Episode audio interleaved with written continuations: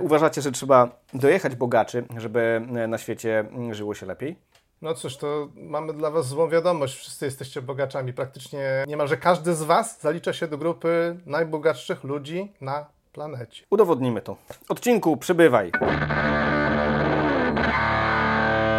Bardzo serdecznie pozdrawiamy naszych patronów i patronki zrzeszonych w specjalnej grupce Mucho Amor.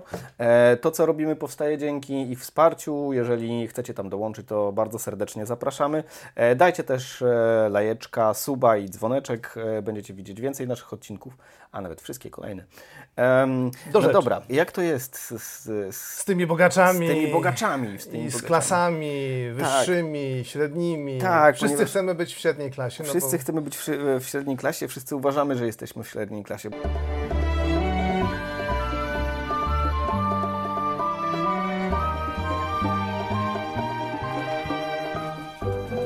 My name is Mary Alice Young. Bo to właściwie ta, ta dyskusja, której, którą tutaj jakoś tam zahaczymy, to jest trochę dyskusja o klasach społecznych. I ta dyskusja prawie zawsze wywołuje takie ogromne emocje, a to też dlatego, że ludzie zazwyczaj nie do końca wiedzą, czym są te klasy.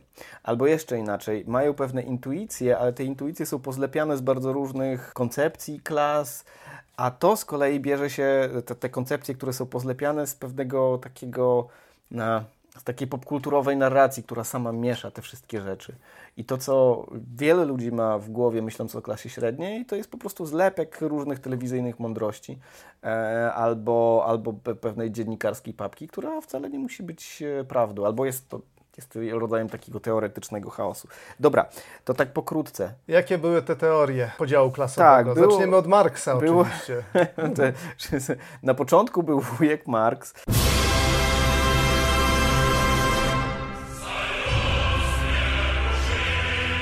No Marx dzielił klasy społeczne, znaczy uważał, że one się wyłaniają z takiego porządku, gdzie część osób pracuje, a część osób zatrudnia te, które pracuje. Czyli te, które zatrudniają, to kapitaliści, ci, którzy pracują, to e, proletariat i jest między nimi taka nieredukowalna sprzeczność, nieredukowalny konflikt, ponieważ ci, którzy zatrudniają, czyli kapitał, kapitaliści, okradają, e, tak, nie, nie jestem pewien, czy dokładnie tak. Wyzyskują. Wyzyskują tak.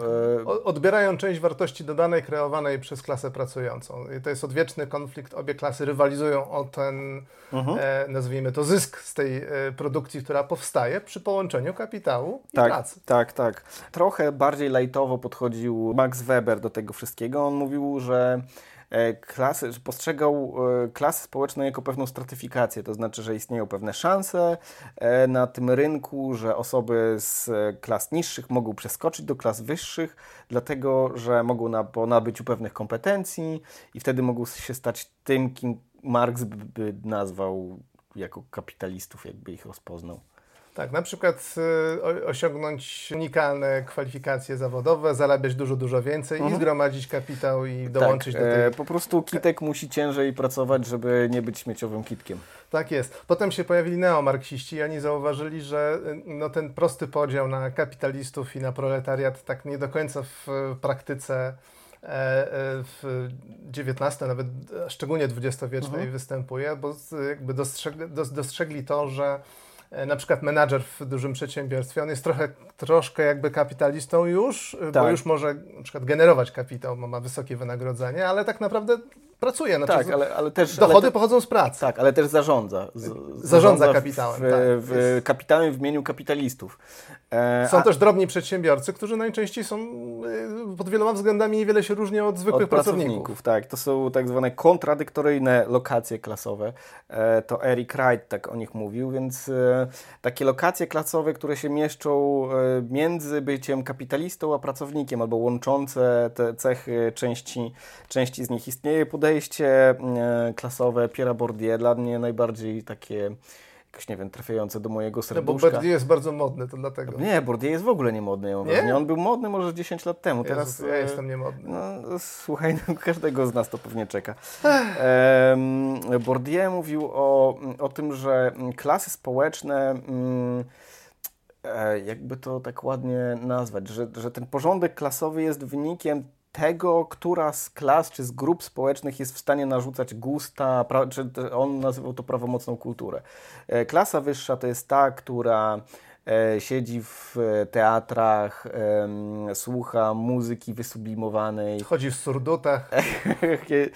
Już chyba w jego czasie już nie, nie chodziło już się nie, w surdutach. Nie, nie. No bo on to robił w latach sześćdziesiątych. Dwurzędowa marynarka. W takim e, tak, tak, tak. E, I to, to jest ta klasa średnia, klasa wyższa, która na, narzuca, narzuca gust e, e, reszcie społeczeństwa. Reszcie, czyli głównie klasie średniej. A klasa średnia to, to jest ta grupa społeczna, która wiecznie aspiruje. Aspiruje, która tak. jest w takim ciągłym niedoczasie. Ciągle chce coś sobie i innym udowadniać um, i chce też um, uczestniczyć w tej kulturze klasy wyższej, ale jako, że nie jest to dla niej naturalny tak zwany habitus, czyli habitusem nazywał Bourdieu takie, takie, jak to ładnie nazwać, miejsce wychowania, czyli czymś, coś, gdzie się człowiek wychowuje, gdzie nasionka od e, dzieciństwa pewnymi tymi kodami kulturowymi. E, jako, że ta klasa średnia nie nasiąknęła tymi wszystkimi, e, tym całym kapitałem kulturowym, no to jest e, skazana na popełnianie faux pas. Uważa, że dobry jazz to jest, nie wiem, kiedyś był Chris Botti, nie wiem, pewnie, pewnie, no, jesteś chyba z klasy wyższej, skoro się śmiejesz. Albo Kenny G na przykład. Ja się po prostu y, śmie- śmieję, z, jak słyszę nazwiska, których nie znam. E, e, przypomniała mi się anegdota, jak, e, nie, nie wiem ile w tym jest prawda, ale jak była rewolucja w Rosji, to można było burżuja wskazać w bardzo prosty sposób. Sprawdzało się w domu, czy ma widelczyki do deserów. I Masz? No, no jest kod kulturowy, który nakazuje, że desery się je widelczykiem i nawet jak to była biedna osoba, ale nie daj Boże miała widelczyk, no to już była od razu represjonowana ze względu na przynależność do dzisiaj, klasy burżujskiej. Tak, tak. Dzisiaj się zresztą mówi, że, że ta, ta koncepcja Bourdieu odchodzi gdzieś w przeszłość, ponieważ e, ludzie stali się wszystkożerni, e, że, ku, że, że kulturę masową konsumują e, tak samo osoby z klasy wyższej, tak samo osoby czy, czy, czy, czy z grup powiedzmy uprzywilejowanych ekonomicznie, tak samo z klasy średniej, tak samo z klasy niższej. Ja uważam, że to jest totalna bzdura, to znaczy rzeczywiście jest coś takiego jak wszystkożerność, ale mam wrażenie, że osoby wszystkożerne zupełnie inaczej czytają kulturę, zupełnie inaczej oglądają na przykład Eurowizję niż osoby z klas niższych. Dla osób z klas niższych Eurowizja to jest po prostu... No, ciekawe, jakieś spędzanie, Sympa- sympatyczne, sympatyczne spędzanie tak, wieczoru. To jest rozrywka, tak. Fajna rozrywka, a dla wielu osób jest, jest to coś, co się ogląda ironicznie, e, żeby się śmiać czekaj, czekaj, trochę. Czekaj, czekaj, czekaj, bo ty tu mówisz tutaj mhm. o, o czymś, co... o tym, jak kulturę konsumowali hipsterzy dziesięć lat temu, że robili ironicznie rzeczy. Cały czas jestem dziesięć lat do tyłu. A dzisiaj klasa wyższa często ogląda Eurowizję na przykład na serio, ale odczytuje tam bardzo takie wysublimowane jakieś gesty typu um, nie wiem, program emancypacyjny L G B T, okay. albo nawiązania jakieś delikatne do, innej, do, do, do innych dzieł kultury, ponieważ e, Eurowizję też często tworzą osoby z klasy wyższ- wyższej i robią takie wink-wink dla, do, do, do, do swoich. Okej, okay, czyli to jest jakby oglądanie tego samego dzieła kultury, tylko zupełnie inny sposób. Inny filtr sam służy do Dokładnie tego, żeby tak. czerpać z tego na przykład przyjemność albo mieć jakiś materiał do przemyślenia. Tak, chociaż jeżeli mamy te same m, dzieła kultury, to osoby z różnych klas zupełnie mają inną praktykę tego odbioru, więc na, teraz na tym się zasadza Bourdieu. No jeszcze nie powiedzieliśmy o klasie niższej, no klasa niższa, e, czy też klasa ludowa według Bourdieu, no to są osoby takie bardzo praktyczne, które mają taki gust e, familiarny, taki skupiony raczej na przyjemności, a nie na doznawaniu jakichś takich um, estetycznych um, poruszeń. Tak um, w skrócie. W skrócie. E, dobra, zostawmy tego Bourdieu. Ja kiedyś zróbmy ten, tego Bourdieu, bo to jest super ciekawe. No dobrze. E, jest też coś, co się nazywa mm, modelem E G P, czyli Eriksona, Goldthorpa i Portocarero. Portocarero. Portocarero.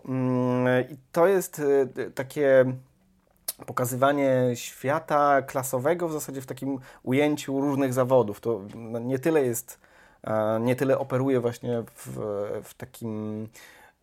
w takiej palecie klas, ile różnych zawodów uszeregowanych pod względem kompetencji tego, czy, czy się ktoś, czy się kimś rządzi, tego, jak wygląda struktura ekonomiczna tych zawodów. No i to można transponować na, na klasy społeczne. Jeszcze jest taka koncepcja, którą Guy Standing, modny dziesięć lat temu mniej więcej. Więc kojarzę. Ekonomista, popularyzator pojęcia prekariatu. On stworzył tam bodajże siedem takich klas. Na samej górze byli, była taka światowa elita, czyli osoby rządzące światem w zasadzie, tam te pięćset, pięćsetka Forbesa czy czterysetka Forbesa. Na samym dole osoby, które on nazywał nieprzystosowane społecznie bodajże. I tam były gdzieś w jeszcze bodajże salariat, czyli ludzie, którzy mają pensje stałe, prekariat, którego właśnie był takim... Wynalazcą, promotorem tej idei. Promotorem, bo ktoś inny wynalazł mhm. prekariat, to, tą, tą kategorię, czyli osoby O, o takim niestałym, niestałym dochodzie. Um, więc jakby widać tutaj, że tych koncepcji klas jest bardzo dużo. Ona, każda z nich coś tam wnosi do, um, do, tego, do tego dyskursu. I dzięki temu każdy może się czuć klasą średnią, bo możesz wybrać sobie ten dyskurs, możesz go no. przeczesać i wybrać taką metodę, która cię umieści w tej klasie, która ci jest najbliższa. Dobra, to teraz się zastanów, ile osób śledzi wszystkie te koncepcje klasowe i wybiera nie, z nich najwygodniejszą. Nie, nikt tego, nie, nikt, nikt tego no metodycznie właśnie. nie robi, tylko z szumu medialnego, z, z jakby różnych przemieszanych formuł, w których się mówi o klasach społecznych, wybiorą sobie tą, która im jest najbliższa, najbardziej zrozumiała, w której się najlepiej odnajdują. No, ja, ja wrócę jednak do tego swojego pierwszego, pierwszej hipotezy, to znaczy, że media mieszają to wszystko zupełnie ze sobą, mhm. to totalnie i osoby, które później mówią o klasach społecznych, poruszają się właśnie w tym gąszczu takim, tych medialnych interpretacji, tych takich interpretacji popkulturowych e, i wybierają to, co ich zdaniem najbardziej przystaje do tego, co oni widzą albo chcieliby widzieć jako, jako klasę średnią. Dlatego w Polsce na przykład pojawia się ten ha, ha, ha, dziesięć tysięcy to klasa średnia, trzydzieści tysięcy miesięcznie to klasa średnia. Dom, dwa samochody, jeden oczywiście S U V, dom pod Warszawą, bo gdzieżby indziej. Nie ma innych ja, miast. Nie ma innych miast. Ja bardzo pozdrawiam ludzi, którzy mają domy, domy pod Warszawą, ale tak bardzo nie chciałbym mieć domu pod Warszawą. No to jest jakby, to, to pokazuje, dlaczego ten chaos jest taki, tak, taki straszny. Mhm. No to spróbujmy to trochę uporządkować i właśnie popatrzeć na to, jak można popatrzeć na klasy w kontekście dochodów. Już skupi, skupmy się na dochodach, a nie na dystynkcjach, albo mhm. zawodach, albo innych formułach. Jak, jak można dochodowo sobie ten świat ja tutaj, poukładać? Ja tutaj tylko dodam, że ta y, struktura dochodowa całkiem dobrze koreluje z, z, ze strukturą na przykład Bourdieu, że tam jeżeli wyróżnimy sobie kategorię średniego dochodu, to osoby w, w danych krajach y, odpowiadają mniej więcej temu, co Bourdieu był mieszczał jako klasę średnią. Tak, większość ludzi z klasy średniej w jednym ujęciu trafi do klasy średniej w, in- tak, w drugim i tak, ujęciu. I tak samo będzie z tym modelem na przykład Eriksona, Gold... E G P. Niech będzie. Erikson, Gold... Goldthorpe i Portocarero. Tak. Um, no, to, no, no, dochody. Dochody, dochody, bo To, co, to, o czym mówiliśmy, to jest takie podejście do klasy średniej, powiedzmy, które można obserwować w danym kraju, ale my tutaj robimy krok w, krok wstecz, żeby nie, nie popatrzeć, nie, znaczy w, w sensie, krok w górę, w krok w górę tak. Taki bardzo... Podskok. To bardzo wysoki podskok. podskok. Się nazywa. E, tak, żeby, żeby przetransponować tą kategorię dochodową, czy też średnich dochodów, i wysokich dochodów i niskich dochodów na całą globalną populację. I wtedy właśnie się okaże, co się okaże. Co się okaże, no właśnie, co się okaże. Bank Światowy, tak jak parę innych dużych instytucji, jak O N Z i tak dalej, próbują właśnie dokonywać takiej analizy tego, jak wyglądają te nierówności dochodowe i jak wygląda struktura tych dochodów w populacji na planecie Ziemia. I główną motywacją, główną jakby taką potrzebą do tego, żeby robić takie badania, jest kwestia badania ubóstwa. Mhm. To jakby zawsze nas zajmowało, w sensie nas i ludzkość, i nie wiem, ludzi, zaliczających się do intelektualistów, ekonomistów, zawsze ta grupa nas najbardziej interesowała, dlatego że jakby widzieliśmy poważny problem społeczny, że ubóstwo istnieje, że są ludzie, których, których dochody nie zaspokajają ich podstawowych potrzeb. Ja tu podnoszę rękę mm. i mówię od razu ad vocem, się nie zgadzam, bo... Że, ni- że nigdy nas to nie interesowało. Że prawie nigdy nas to nie interesowało. Interesuje to nas mniej więcej od trzydziestu lat. Od wtedy mniej więcej Bank Światowy robi naprawdę dosyć solidne badania ubóstwa, że to jest, to jest właściwie nowum. Aha, okay. I to jest, to dla nas może być coś ważnego, mm-hmm. natomiast dla świata ekonomii generalnie to było tak, no, no, no są ci biedni, no, no są, no. Okej, okay, okej, okay. No to jest, jest, jest coś na rzeczy. Może wiąże się to z tym, że przyjmowano, że nie, nie, niewiele można z tym zrobić. Znaczy, że to ubóstwo jest i ono jest powszechne, występuje wszędzie i... E... Możliwe, możliwe, mm-hmm. że, że wtedy, kiedy... I niewiele się zmienia, więc... Niewiele się zmienia, bo mm-hmm. możliwe, bo ja też bym postawił taką hipotezę, że my na pewne problemy zaczynamy zwracać uwagę, czy jest to na przykład smog, czy to są to prawa kobiet, wtedy, kiedy te rzeczy już się poprawiają. Mm-hmm. I być może było też tak z ubóstwem, bo ten rok dziewięćdziesiąty to jest rok, kiedy mieliśmy znacznie większe globalne ubóstwo niż obecnie mm-hmm. oraz większe ubóstwo w krajach również zamożnych, w tym w Polsce, chociaż wtedy Polska nie była krajem zamożnym, ale aspirowała. E, I w, było większe niż wtedy, niż obecnie, ale było e, mniejsze niż kilkadziesiąt lat wcześniej. Mhm. Czyli był trend, który pokazywał, że był trend zmniejszania się ubóstwa i wtedy za, zaczęto dostrzegać. E, taki, być może jest, jest to coś takiego. No jest coś ciekawego, tak, że, że, że zaczynamy coś mierzyć, kiedy tak. sytuacja się poprawia, ale ja tu też jakby trzymam się kurczowo też mojej hipotezy, że to trochę wynika też z tego, że możemy coś z tym zrobić, że jakby rosną nasze e, zasoby narzędzi do tego, żeby mm-hmm. w jakiś sposób to ubóstwo zmniejszać. Mm-hmm.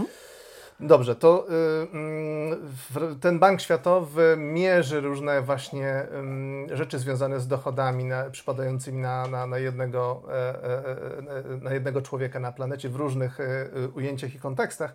I z różnych takich jego wyliczeń pojawiła się miara, która już od kilku lat jest niezmienna i to jest dwa dolary i piętnaście centów mhm. dziennego dochodu. Znaczy to, to, to, są, to, są, to są środki, które musisz mieć na głowę dziennie mhm. na własne wydatki. Mhm. Jeżeli nie masz tych pieniędzy, to znaczy, że y, wpadasz pod granicę, mm. pod tą tak, kreskę tak, tak. No właśnie, skrajnego... Właśnie, ja, ja, ja bym to trochę, mm. trochę prościej powiedział. Znaczy dwa piętnaście dolara e, to jest linia e, ubóstwa, poni- właśnie tak jak mówisz, poniżej którego jeżeli wpadasz, to jest, jesteś skrajnie ubogi. Mm. I to nie chodzi tylko o to, że musisz mieć na łapie te, te, te dwa piętnaście dolara dziennie do wydania. E, może to być też po prostu konsumpcja równa temu dwa piętnaście dwa dolarom piętnaście centom, mm-hmm, e, które możesz pozyskać, nie wiem... No możesz być na przykład drobnym rolnikiem, tak. któremu coś rośnie i zjadać tak. to, co ci wyrośnie, tak. zamiast to sprzedać. I jakby ma to pewien mm-hmm. ekwiwalent ekonomiczny, mm-hmm, tak, mm-hmm. finansowy. Tak. I, e, skąd się to dwa piętnaście wzięło? Dlaczego to, to, to, dwa piętnaście? Tak, mówi się, że... Znaczy ja, ja trafiłem, nie wiem, czy mówi się, mm-hmm. e, gdzie, gdzieś się mówi, skoro ja na to trafiłem. No tu, tu się mówi. E, na przykład, e, że jest to arbitralna miara, to jest trochę prawdą, a trochę nieprawdą. Jest o tyle prawdą, że każda miara ubóstwa będzie arbitralna. A gdzieś, gdzieś musimy tą linię postawić. Gdzieś musimy tą linię ustawić, a ona jest niearbitralna, ponieważ jest to mediana poziomów ubóstwa w krajach o niskich dochodach. Znaczy, że kraje, które są najbiedniejsze, ustanawiają sobie wewnątrz jakieś granice ubóstwa i to jest mediana tych, tych granic ubóstwa. Mediana, czyli taka wartość statystyczna, powyżej której... E, e, Wynik, połowa wyników e, jest, jest właśnie po, powyżej tej granicy, a połowa wyników jest poniżej tej granicy. Mm-hmm. I jeszcze jedna taka techniczna uwaga, to jest dolar, który jest przeliczany na, po pierwsze na wartość dolara w dwa tysiące siedemnastym roku, po to, żeby można było w kolejnych latach porównywać mm-hmm. e, e, różne kraje i, i, i, i tą sytuację również globalną, to trzymamy się pewnej wartości nabywczej tego dolara z mm-hmm. dwa tysiące siedemnastego roku i uwzględniamy lokalne ceny. Mm-hmm. Czyli w krajach, gdzie te ceny na przykład produktów żywnościowych są niższe, mm-hmm.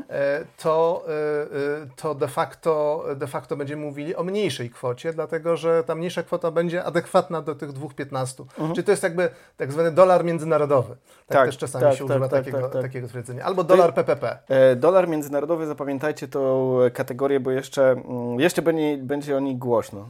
Jak będziemy mówić, to będziemy musieli pamiętać, żeby powiedzieć o niej głośno. Dobra, ale to jeszcze powiedzmy o tym, jak wygląda w ogóle ten rozkład dochodów, czyli gdzie, gdzie jest mediana dziennego dochodu na mieszkańca Ziemi. No to w przypadku całej planety to mediana dochodu, czyli połowa populacji ma mniejszy dochód, a połowa ma większy dochód. To jest siedem dolarów pięćdziesiąt sześć centów mhm. dziennego dochodu. Mhm. W krajach Europy i Azji Środkowej to jest ponad piętnaście dolarów, w Polsce siedemnaście dolarów, w Niemczech prawie trzy razy więcej niż w Polsce, czyli pięćdziesiąt cztery dolary. Przypomnę, z uwzględnieniem siły nabywczej. Mhm. Mhm. Czyli mediana dochodu Niemców jest trzykrotnie wyższa realnie. Realnie. Realnie. Tak. To nie jest tak, że mają tam trzy razy więcej w poprzeliczeniu złotówek y, niż, niż Polacy. Inne są ceny realnie. W Niemczech niż w Polsce. Realnie niż... Wyższe są ceny tak. w Niemczech niż w Polsce. E, no dobra. E, znaczy dobra. Nie wiem, czy tak dobra. Fajnie by było mieć e, tyle ceny. Trzy razy więcej. Trzy razy więcej. Ja Zawsze bym... fajnie mieć trzy razy więcej. Ja bym, ja bym chciał. Ja... Słuchajcie, ten pat- patronajcik tam do was tak... Ej, dajcie nam trzy razy więcej. Dobrze, to teraz przechodzimy do, do takiego uporządkowania, czyli jak byśmy podzielili tą populację względem właśnie tych dochodów, czyli uh-huh. gdzie robimy te linie odcięcia. Jest taka... A czekaj, czekaj, bo ja, ja może jeszcze powiem na temat tego, tej arbitralności. Może uh-huh. to jest ważne, może nie takie strasznie ważne. To znaczy, możemy sobie zahaczyć tak naprawdę mm, granicę, to, to jest przyjęte w, w jakiś sposób właśnie jako mediana czegoś, co zostało przyjęte w innych krajach, ale możemy sobie wyznaczyć Te, te mediany w, w innym miejscu, o czym jeszcze będziemy mówić. Um, możemy również na przykład stwierdzić, że no tak, że zupełnie inaczej biedę odczuwa osoba w Warszawie, zupełnie inny ten poziom będzie w Warszawie, a zupełnie inny ten poziom będzie w moim rodzinnym Ełku na przykład, albo w jeszcze mniejszych miejscowościach. Um, ale równie dobrze moglibyśmy powiedzieć, no dobrze, no to dlaczego inaczej, e, dlaczego na przykład wyznaczać granicę ubóstwa dla Warszawy, bo inaczej się żyje na przykład we Włochach, a inaczej się żyje w Śródmieściu. I znowu no, mo- możemy jakby te piksele e, mnożyć i mnożyć. E, I dlatego w pewnym momencie po prostu się staje bez sensu. Dlatego mamy pewne uogólnione, uśrednione e, te miary ubóstwa. No inaczej, inaczej byłyby bezużyteczne po prostu. Tak. Jakbyśmy zeszli po prostu, doszliśmy, doszlibyśmy do poziomu... Jaka to... jest miara ubóstwa w tym bloku? No Jaka właśnie. jest miara ubóstwa tutaj wśród nas? W tym pokoju. Tak. No, e, więc tak, e, Pew Research e, jest taka, Pew Research Center jest taka m, instytucja, która bada bardzo różne rzeczy, uh-huh. robi wiele badań ankietowych, think tank. taki think tank. Całkiem I, solidny. I tak, całkiem solidny. I on dokonał pewnych uproszczeń y, po to, żeby łatwiej było o tym mówić i łatwiej było zapamiętać pewne rzeczy. Mhm. Więc dla niego y, on uprościł tą miarę ubóstwa na dwa dolary dziennie dochodu mhm. i y, y, stworzył następujące takie przedziały. Od dwóch do pięciu, do dziesięciu dolarów to jest niski dochód. Mhm. Osoby z takim Czyli dochodem. do dwóch dolarów to jest skrajne ubóstwo, niski dochód jest od dwóch do dziesięciu. Średni dochód to jest dziesięć do dwudziestu dolarów dziennie, mhm. dwadzieścia do pięćdziesięciu dolarów dziennie to jest średni, wyższy dochód, jest mhm. taka jakby subkategoria jakby dodatkowa i mamy y, tą granicę pięćdziesięciu dolarów, która nam odcina osoby, o, y, które możemy nazwać bogaczami. Mhm. Osoby o pięćdziesiąt wysokim... dolarów dziennie, P P P, tak. międzynarodowych tak, dolarów. Tak. No i co? Co nam wychodzi? Kiedy weźmiemy tą właśnie miarkę i przeliczymy ją na y, siłę nabywczą, mhm. y, czyli uwzględnimy polskie ceny. Tak, czyli kurs dolara międzynarodowego, o którym już mówiliśmy. I jeżeli zaczniemy go przeliczać na, na złotówki i przy, warto też powiedzieć o tym, że ten dolar międzynarodowy inaczej się przelicza niż dolar ten taki zwykły, którego, które możemy wymieniać w kantorach na przykład albo spekulować nim. Jak Kiedy to... ostatnio spekulowałeś dolarem? Yy, nie, nigdy. yy, no ten przelicznik w każdym razie patrzyłem na osta- dla ostatnich lat, on się tak wahał między jeden przecinek siedem a powiedzmy dwa mhm. yy, yy, dwa złote za dolara. Za Tyle... dolara międzynarodowego. Tak, czyli jeżeli to sobie przekalkulujemy na nasze złotówki, nazwijmy to bieżące, i przyjmiemy miarę dla miesięcznych dochodów, bo rzadko kto liczy dochody dzienne, mhm. miesięczne dochody łatwiej nam jakoś wpasować do rzeczywistości, w której żyjemy, to powstaną następujące przydziały. Jeżeli ktoś ma dochód w Polsce, który nie przekracza stu złotych miesięcznie na głowę, mhm. spada w skrajne ubóstwo. Tak. Nie wiem, jak sobie wyobrazić życie za sto złotych Polsce, miesięcznie. Ja myślę, że w Polsce, Polsce nie ma takich osób. No, po prostu. Prawdopodobnie to jest nawet niespotykane na, zjawisko. Prawdopodobnie osoby, jest, nie jestem w zasadzie pewien, że osoby be, bezdomne również konsumują za więcej niż sto złotych. Też mi się tak wydaje, dziennie. Że ciężko przeżyć po prostu czysto, jak, nawet gdyby, mhm. gdyby sobie wyobrazić, że ktoś ma dostęp, nie wiem, do czy tylko i wyłącznie żywności, tak? tak? To, w Polsce, to zje za więcej. W Polsce skrajne ubóstwo, o, po inflacji to ja nawet nie sprawdzałem jest, jak jest, ale tak pi razy oko myślę, że skrajne ubóstwo, granica skrajnego ubóstwa dla jednoosobowego gospodarstwa domowego to by było około sześciuset pewnie złotych obecnie. sześćset siedemset złotych. Tak sześćset siedemset. Mhm, tak bym powiedział. Dobra, jak te przydziały idą dalej? Niskie dochody sto do pięciuset złotych mhm. miesięcznie. Średni dochód to jest pięćset do tysiąca złotych miesięcznie. Średni wyższy dochód to jest dziesięć do dwóch i pół tysiąca złotych. Mhm. No i jak, jeżeli macie dochód powyżej dwa i pół tysiąca złotych na głowę, taki, który możecie wydać do dyspozycji po prostu, mhm. no to znaczy, że już, już jesteście w tej globalnej klasie zamożnej. Sorry, który możecie wydać również na mieszkanie na przykład. To nie, to nie jest tak, że macie po prostu wolne dwa i pół tysiąca, to jest cały wasz dochód. Cały wasz dochód, na wszystkie wasze potrzeby. Jesteście w światowej klasie wyższej, jesteście światową elitą. Prawie wszyscy z was są światową elitą e, dochodową. Ehm, z punktu widzenia planety. Z punktu widzenia planety.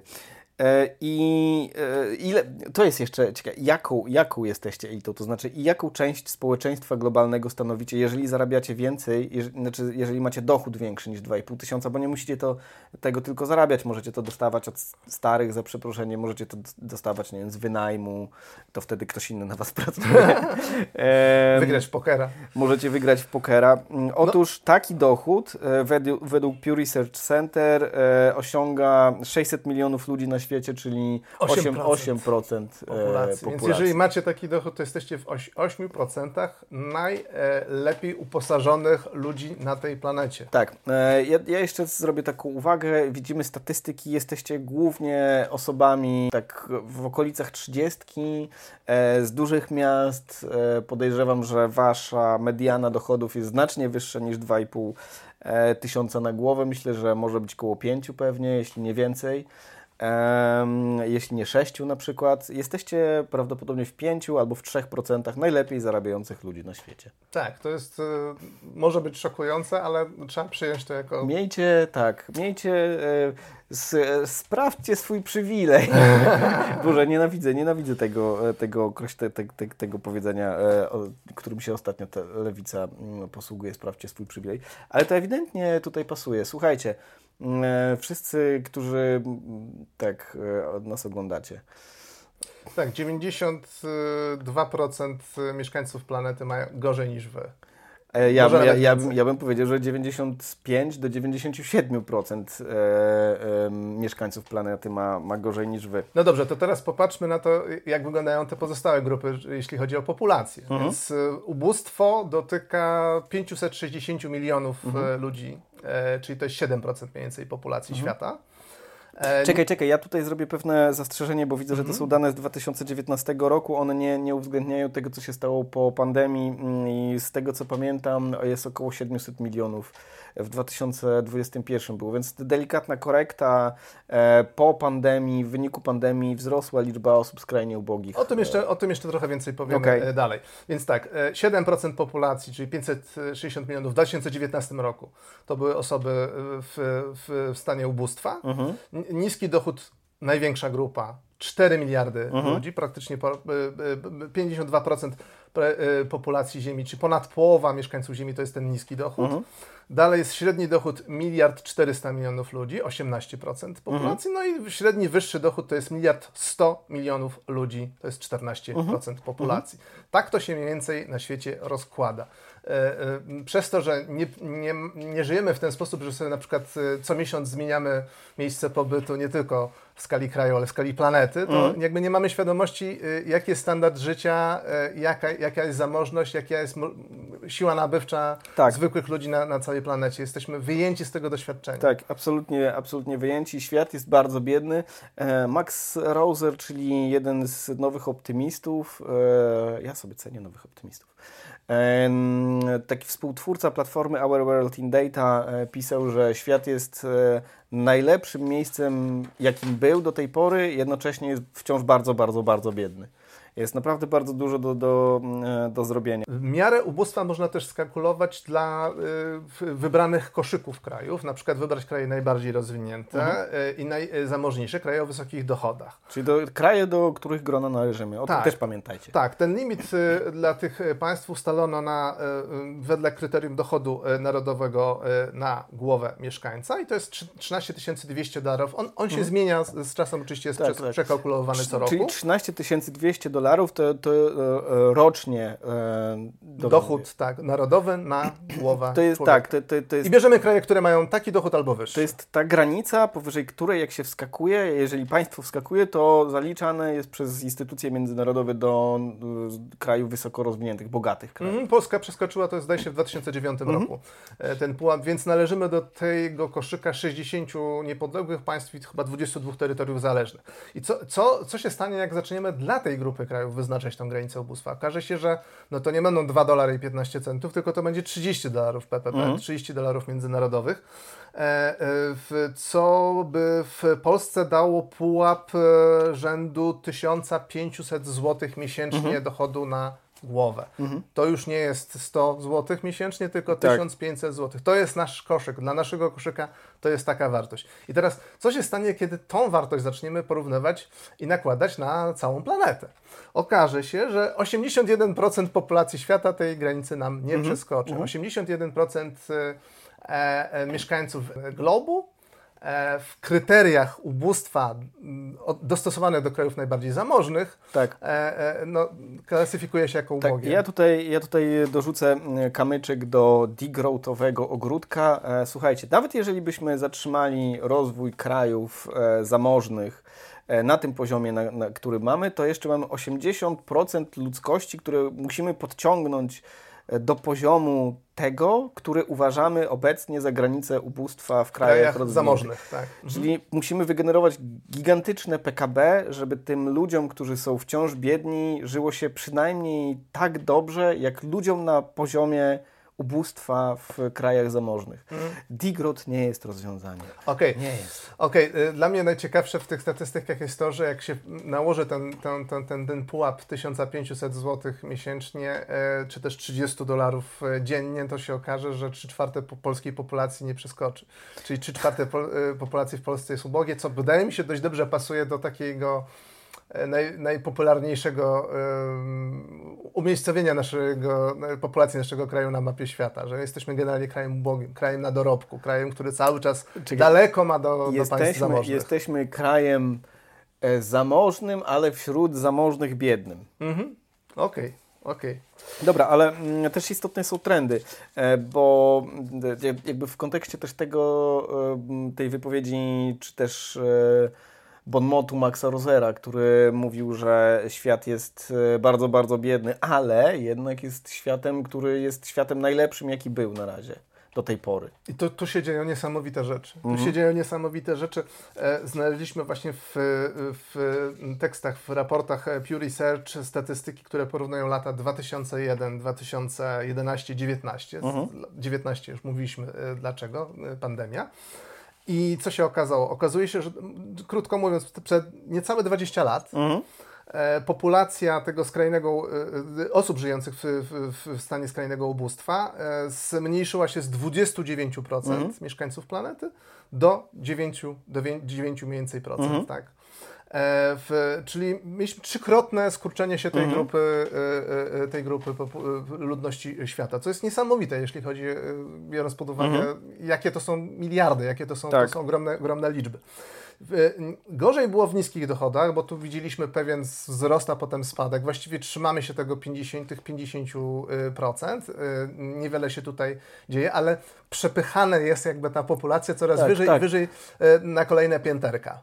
Tak, e, dalej chcesz powiedzieć? Tak, bo... średnie, średnie dochody e, zwiększyły nam się, udział populacji e, o średnich dochodach na planecie zwiększyła nam się z siedem procent do siedemnaście procent, to jest dwójpółkrotny wzrost. Mhm.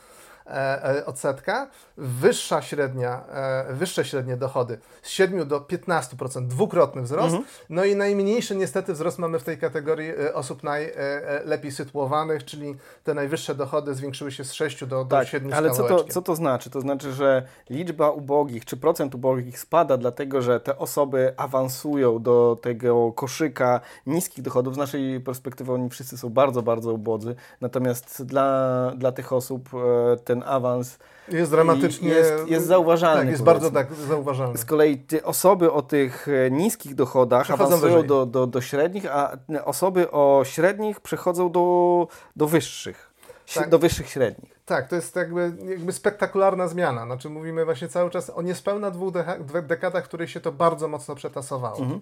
Czyli ym, no poprawi, postęp, postęp. Już w, tych, w, w tym naszym całym przedsięwzięciu ten postęp pojawiał się wiele, wielokrotnie, ale jakby nie bez kozery, no bo on jest widoczny po prostu. Jeżeli się zajrzy w dane i w bardzo wiele danych, ale też dane takie po prostu dochodowe, to widać, że się zmienia na lepsze.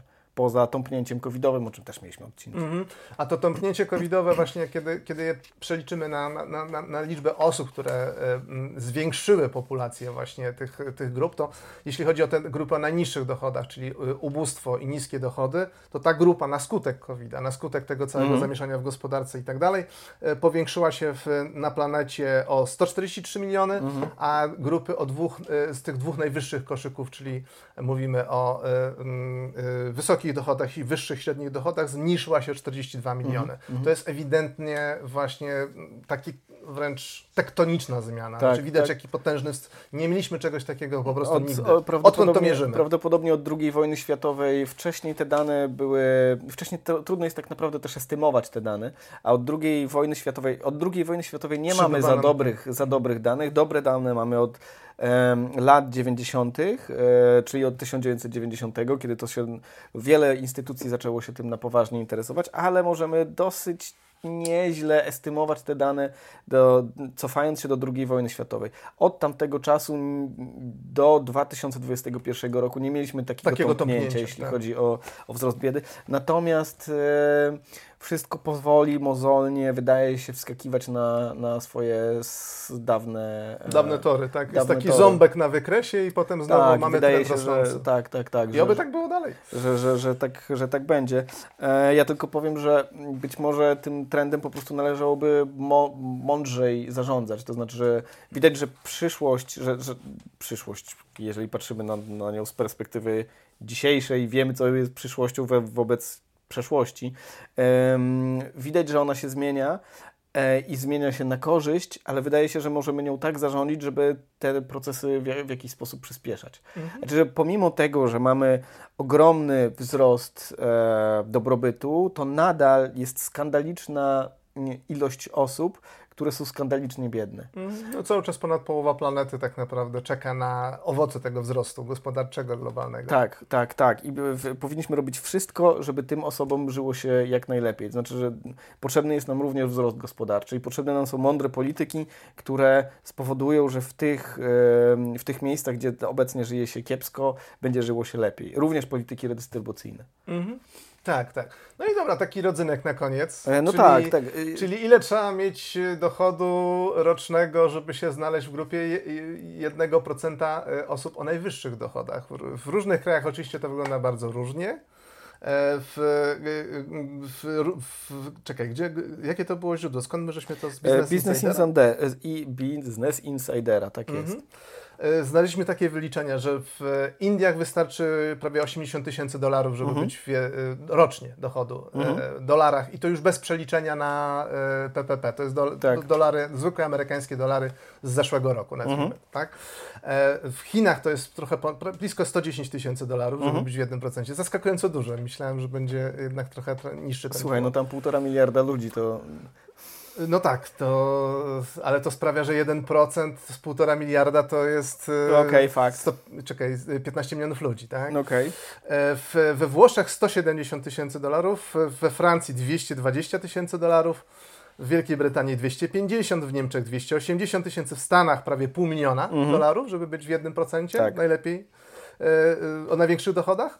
W Singapurze jest zaskakująco wysoko, siedemset tysięcy dolarów mhm. rocznego dochodu. No i Zjednoczone Emiraty Arabskie... Prawie milion! Prawie milion. No a Polska? Polska się w takich normalnych zestawieniach zazwyczaj nie, nie pojawia. Nie jesteśmy aż tak a, chyba atrakcyjni, żeby nas wrzucać w takie... Już wkrótce. Już wkrótce, ale bazując na y, danych World Inequality Report y, możemy z pewnym, z dużą dozą prawdopodobieństwa mhm. strzelić, że to będzie gdzieś między sto pięćdziesiąt a dwieście tysięcy dolarów rocznego dochodu, czyli sześćset osiemset tysięcy złotych rocznego dochodu. To tyle trzeba zarabiać rocznie, żeby się łapać do jednego procenta najlepiej Naj, zarabiających, najlepiej zarabiających Polaków. Yy, daleko mi do tego. Te, te, ta, to trochę tak, e, trochę daleko, ale wydaje mi się, że coś z tymi danymi jest nie tak. Znaczy ja bym znacznie, znacznie niżej e, ustawił ten jeden procent. Najzamożniejszych. No nic nie poradzę, że takie dane nam e, wygenerował World Inequality Database. Wszystko ma e, swoje ograniczenia. Wszystkie, wszystko... Nawet, e, nawet dane od Piketty'ego. Nawet dane I od... Cukmaga. I Cukmana. Tak jest. No dobrze, no to życzymy Wam, żebyście się przesuwali w tych koszykach dochodowych jak najwyżej. E, żebyście E, mogli z tych swoich dochodów rozporządzalnych wygospodarować dychę albo dwie dychy e, na rozwój naszego projektu. Mamy też takie małe ogłoszonko. Otóż e, idziemy sobie na urlop, na wakacyjki. E, jest to więc ostatni taki przedwakacyjny e, odcinek. Mamy nadzieję, że to z czym wrócimy m, po wakacjach. Um, czyli z drugim sezonem, pierwszy był dwuletni, będzie, będzie czymś, co, co Wam się spodoba. Mamy pewne pomysły na zmianę. Jeżeli e, spodobało Wam się to, co robiliśmy, to bylibyśmy wdzięczni za, i w, za pewien kredyt zaufania e, i wsparcie na Patronite, ponieważ chcemy robić trochę bardziej rozbudowaną formę. Mamy również e, pewien projekcik, o którym jeszcze nie możemy mówić, ale... Jak Wo- tylko będziemy mogli, to powiemy. Jak tylko będziemy mogli, to powiemy. Ale wydaje mi się, że właśnie już, już po przerwie wakacyjnej. Zresztą korzystamy z doświadczenia innych twórców treści na YouTubie i w, i w podcastach, którzy robią przerwę wakacyjną. Okazało się, że człowiek potrzebuje urlopu. Ale przecież ten urlop to będzie też taki i tak będziemy coś tam robić. Będziemy tam, coś robić, ale, ale musimy mieć trochę związanego tak, z, z, z kanałem. Także kochani, e, dobrych wakacji, zróbcie sobie self-care albo self-don't-care. To, to też jest ok, jak robicie self-don't-care. E, zwiedzajcie. Jak, Bądź... macie, jak macie jakąś fajną fotkę, jakiegoś fajnego selfieka, to wrzucajcie do nas na, na naszą grupę na, na Facebooku. Będziemy tak, wdzięczni. Tak. Chętnie zobaczymy, gdzie się szwendacie. E, tak zróbcie, tak zróbcie. Pozdrawiamy Was. E, korzystajcie z tego magicznego czasu, jakim jest ciepłe latko. Tak I jest. Jeździcie do ośrodków wypoczynkowych. Kąpcie, kąpcie się w jeziorach. I uważajcie na siebie. Uważajcie, uważajcie na, na siebie przede wszystkim. I jeżeli możecie, to jeszcze na kogoś innego też uważajcie. Do zobaczenia, do usłyszenia. Trzymajcie się, na razie. Pa.